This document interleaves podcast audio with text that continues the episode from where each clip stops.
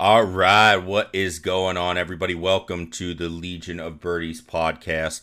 My name is Scott Hogan, and we are going to talk a little U.S. Open here as we are approaching the plane of the U.S. Open. It's the week, it's Monday of the U.S. Open at the time of this recording, and we are heading to the Country Club up in Massachusetts, so in the Boston area here and uh, really excited for this one. Really excited about you know playing a great, great golf course. I I think you know I, I was into golf a long time ago, but when the 1999 Ryder Cup was going on, this was uh, one of those things. I remember I taped this the final round all the singles matches and had that on VHS, and I would watch that back all the time. So, uh, really cool. Excited to get back to it. Excited to get back to this golf course. And, uh, you know, I talked about it in the last episode about, you know, just in general watching golf. One of my favorite things about golf is watching not only the personalities of the players, but also watching the venues they get to go to. So we'll get into that a little bit here. Um, we're going to start it off. We are going to recap a little bit of last week. We had the LIV Golf Series kick off. They were over in London at uh, Centurion Golf Club, and you know they were doing that, and it was actually, to be honest with you, I watched more of that than I did of the PGA Tour. Now, to be fair, um, you know the PGA Tour right now i'm in my busy time of teaching and coaching so you know i'm not making an, an, extreme effort to watch golf now when i get a major i tend to actually block things out and make sure i'm available for rounds like this sunday i'm not doing anything i know i'm going to be watching the us open final round this saturday afternoon I am going to be watching the U.S. Open final round um, Friday afternoon. You know all of that, right? So it's it's not super common for me to watch a ton of PGA Tour golf. But I will say, you know, I was at my golf course and I'm sitting at my desk in between lessons and stuff, and you know, it's like, hey, the LIV Series is on YouTube. Let's fire it up, and it's super easy to do that. And uh, you know, I think from that standpoint, they might actually have a little bit of an advantage because of how easy it is to watch things. Um, you know, I know you can watch a lot of the tour on ESPN Plus, which I do subscribe to, but you know, you got to get in there, you got to log in, you got to do the whole code thing and all that. And so I just don't feel like doing that sometimes. And I wasn't like super excited um, about it. So I did watch more of the LIV. Um, I, I will say a couple of things about it. Okay. The production was way better than I thought it would be. And the fact that it was a shotgun start was way better than I thought it would be because I never really thought of this, but you had all players on the course at the same time, and you weren't waiting for your players to come out to the golf course. They were just out there, and the action was shot after shot after shot. I think somebody did the stats. It was almost double the number of shots that were shown compared to the PGA Tour broadcast. Um, you know, they didn't have like a ton of that sponsor stuff. That stuff always drives me nuts. Like, hey, let's bring on the CEO of this company to talk and talk about this, blah blah blah. We we all know like what's going on. That stuff always just like it's like, man, I tune out of that, and I actually usually switch the channel during that. And you know, this tour was just golf, golf, golf. Now, I didn't quite understand the team game aspect. I got to look more into that. I was kind of confused. But I think there's a lot of things going on, and honest, honestly, they did way better than I, I thought they would. Um, I think it'll be a matter of time before a TV outlet picks them up. Now, I'm interested to see how that changes things, but as far as broadcast goes, that was very, very well done. Honestly, I could see that being the future of things. Let's just watch golf. I don't want the, the other stuff. Let me just see shot after shot. Now, we did have more players sign on. Patrick Reed. It, we're hearing rumors of, you know, we had, did we heard Pat Perez is going. Um, we do hear rumors of Harold Varner III, who I really like. I love him actually. Uh, he's going over now. He won one of the European Tour events, I believe, in Saudi um, already. But like his only thing is he is going to go over and play it as long as he can have membership to the European tour as well. He wants to make sure the DP World Tour will let him be a member before he goes. Him and there's one other name that I'm blanking on, but we saw Bryson committed as well. I think after the start of it and people saw how it went, you, you it was a positive for the LIV Tour as far as all that stuff goes. None of the stuff changes on the political side, but as far as all the other things, it's like, man, there's some good things going on, and and the viability of this tour might actually be a thing. And, and, we talked about it last time too that the tour they're not even trying to make money anyway. So talking about is it a viable business model when they're not trying to make money anyway? Eh, you know, does it need to be viable? That's uh, that's kind of up to them. So um, it was interesting to watch. You also had on the Canadian tour. I mean, I think the bet or the Canadian Open. I'm sorry, on the PGA Tour the the pretty much the best scenario possible for the PGA Tour. You had uh, Rory, Tony Finau, and Justin Thomas all play in the final group. You had Roy, Rory win, um, played some great golf, and you had it come down to the end with JT. So I mean, the two best players in the field coming down, and probably the top three best players at the final group. That's probably the best thing to me. To be honest with you, I really don't like political things in my sports. I, I, just think that's not the place for it. Uh, the thing that made me actually turn it off was, you know, Jay Monahan getting on there and pulling his whole song and dance. I, it just bothers me because, you know, this is golf and we're talking about really, really serious things. And, you know, he brought up things about 9 11, things like that. And me, as, you know, me personally, I had family members involved in that um, being in New York that day, and you know, fortunately able to get out and survive. But um, you know, that just doesn't sit right with me as somebody like that. It, it, you know, these are different things. You, you you know, starting to bring golf into that world really, really shows me that you're out of touch with things and that you are. I mean, you're a psycho, and to be honest, like I don't like it at all. And so it's just one of those weird things that happen as you go through is is that and it's like hey just leave it to the golf like i wish the pga tour would have just not done anything and just said let the product do the talking and say hey we've got two of the best players on the planet maybe three and they're dueling and this isn't even our marquee event and this is a bad event you know in terms of who plays and things like that the week before a major and look at what we've got going on I wish they would have just left it at that, but instead they're kind of buying in and you almost like taking the bait and jumping in and it's like, all right, you know what? Like you want to start doing that and start talking about things. You know, I don't think it ends well if you do that. So, it was an interesting week. I'm excited to get to the US Open because, you know, after today, I think hopefully we get past things and we start getting to the golf course. And today being, you know, again, this is Monday the big thing was Phil Mickelson had his press conference today. I think the USGA was smart, put him out first just to get it over with. And then, you know, in two days, we're going to be onto the golf course. That's at least my hope because I think today at the press conference, there was just nothing, there's nothing there.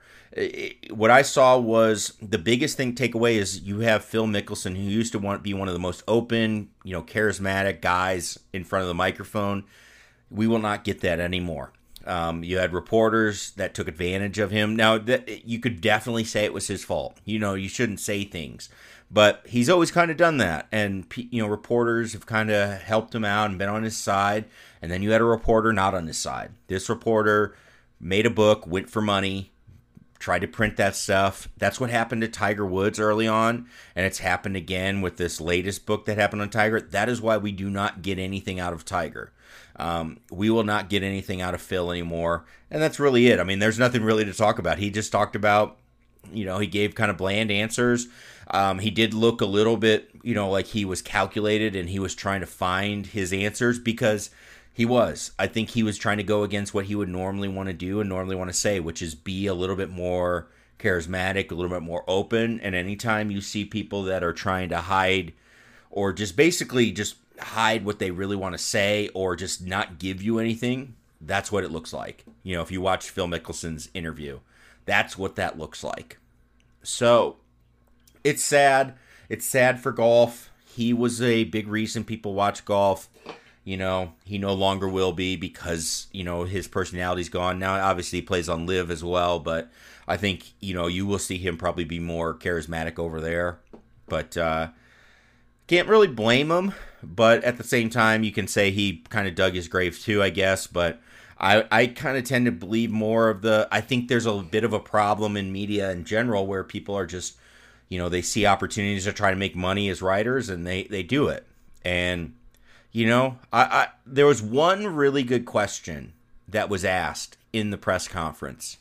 And and Phil didn't really give an answer to it, you know, but the question was legitimate. It was, hey, we've seen other sports do it.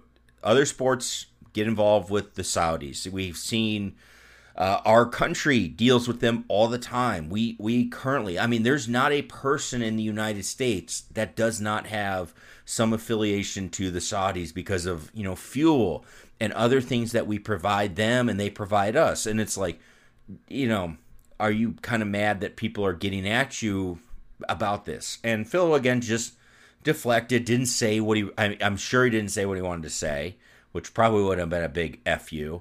But that's kind of how I feel about it. It's like you know people want to get righteous on him and all this stuff, and it's like you know it's that's hard. It's really hard to say that, and I don't know. It drives me nuts because it you know I don't like to dive into that stuff, and I like to just talk about the golf. That's part of why we're doing this, and so that's how I felt like it. But with that, that's kind of where I want to leave it. And I do want to talk about the golf because I am really, really excited about this golf course. I'm excited to watch it. One of the original five USGA golf courses.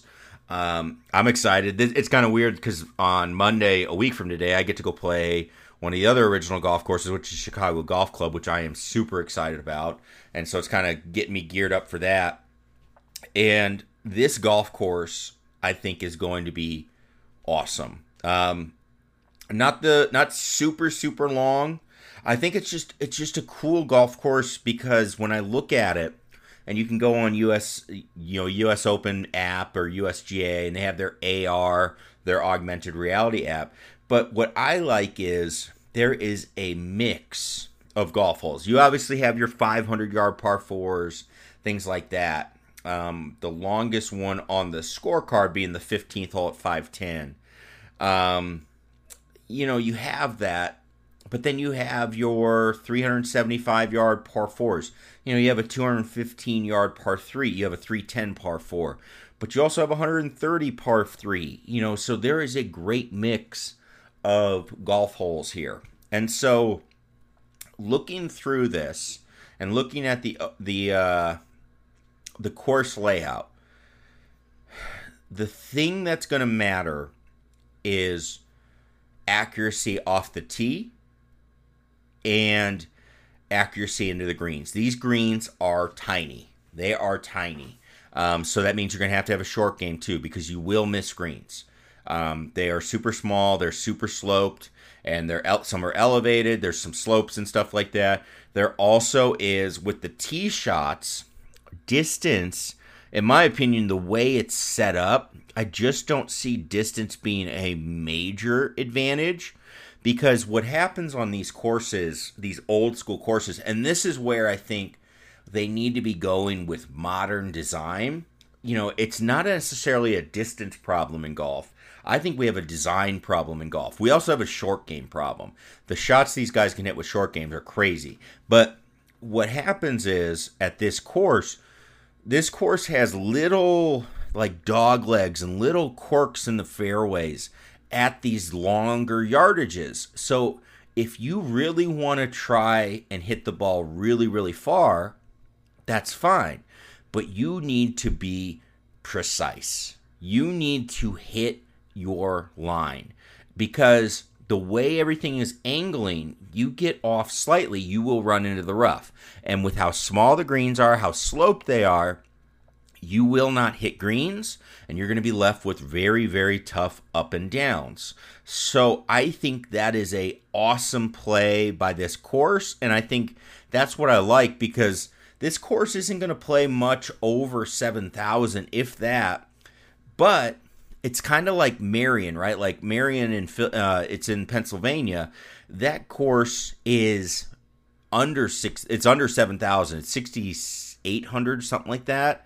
That course is brutal, kind of for the same reasons. It's it's very very tough to hit certain shots off the off the tee. The distance gets neutralized. If you want to try to use your distance, you better be accurate. And I think that's that's a great risk reward thing that goes on.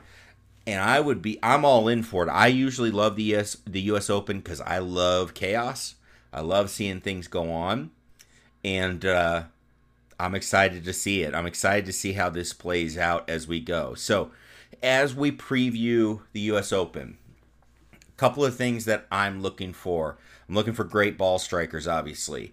Um, a player that is in form right now that I think you need to put at the top of the list, at least for the top five. He played good at the PGA.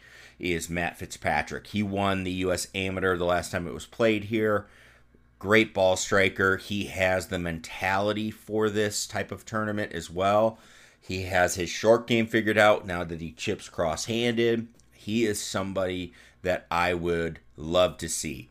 Um, I would also look at other players like that. The, you know, we're looking for ball strikers. Obviously, you could put Justin Thomas. I, I would not put Rory having a good week, to be honest. You need too much wedge play here, and wedge play is not his strength. Same with short game. It's just too tight of a golf course for him, and I think his length gets neutralized by the way it's designed. I think you could have somebody like JT. I think you could have somebody like Spieth guys that can get it around if it's not going well. I think those guys could be good.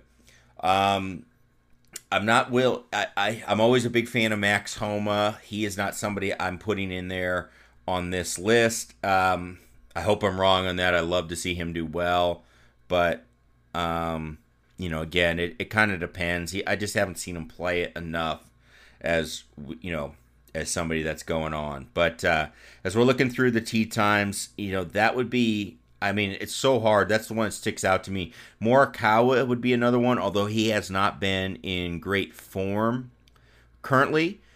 This actually could be a great week for somebody like a Kevin Kisner. Um, you know, not the super long golf course. Got to be accurate. Got to be able to put the ball in play. So somebody to finish well this is probably one of the few U.S. Opens that Kevin Kisner actually has a chance. Um, and he'd probably be the first person to tell you that going forward. But uh, I think that's something that could really fit his style. Uh, obviously, Phil would be somebody I'd love to see win, complete the career Grand Slam. I don't see this being a course for him unless he just, bet, you know, puts the driver in the bag. But I don't see him doing that. And uh, you know, yeah, as we go through, I mean, somebody like as a dark horse, you know, obviously Cameron Smith also is a, a name that's in there. You have your Scheffler and Brooks Koepka group with him.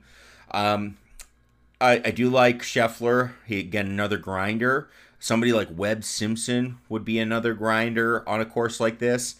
I really think somebody like Justin Rose could sneak his way up there and do some really great things, but it just depends on um, you know, if he can kind of keep away from that big number. So if I'm putting my money in there, my favorites kind of going in are going to be Matt Fitzpatrick, really liking him. I also like how Spieth's been playing, so I'm going to throw a little bit on him, and I'm also going to throw a little bit on Morikawa. I'm also for some top uh, 20 finishes looking at somebody like Aaron Wise as a great pick. He's been playing very good. Um, I also like somebody like um, if we're looking really really dark horse, I like somebody like Sam Horsfield who's been playing good, and also like Kevin Chappell. He's not been super on form, but this is kind of a course that fits somebody that's a ball striker like him, uh, which he's a very good ball striker.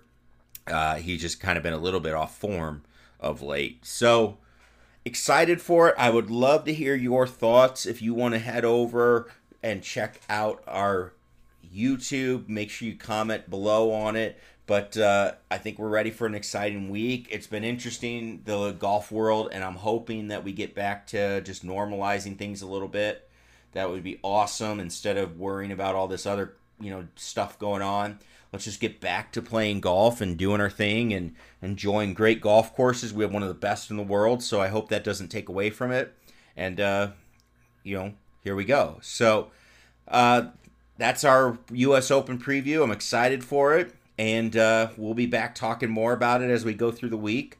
Uh, thanks to everybody for tuning in. This has been the Legion of Birdies podcast. I'm Scott Hogan. Thanks for tuning in.